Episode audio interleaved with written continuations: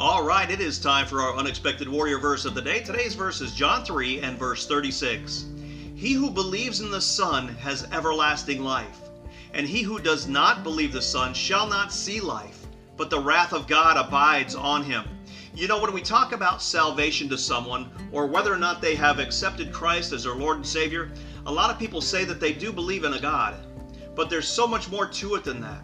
A lot of people believe that there is a God, but many don't want to believe that the Son Himself stepped out of heaven and became as one of us to redeem us.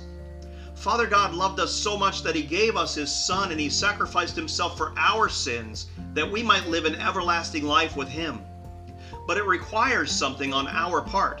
It requires that we believe that He, Jesus, is the Son of the living God and that He came and died in our place for our sins, and he rose again victorious over death, hell, and the grave. But if you choose option number two, to not believe in Jesus, the Lord says that you will not see everlasting life, that the wrath of God will be upon you.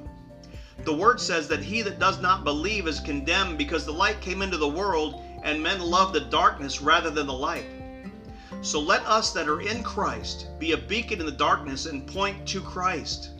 Let us show them the way to come home to the Father, and let us be the unexpected warriors that He has created us to be. God bless.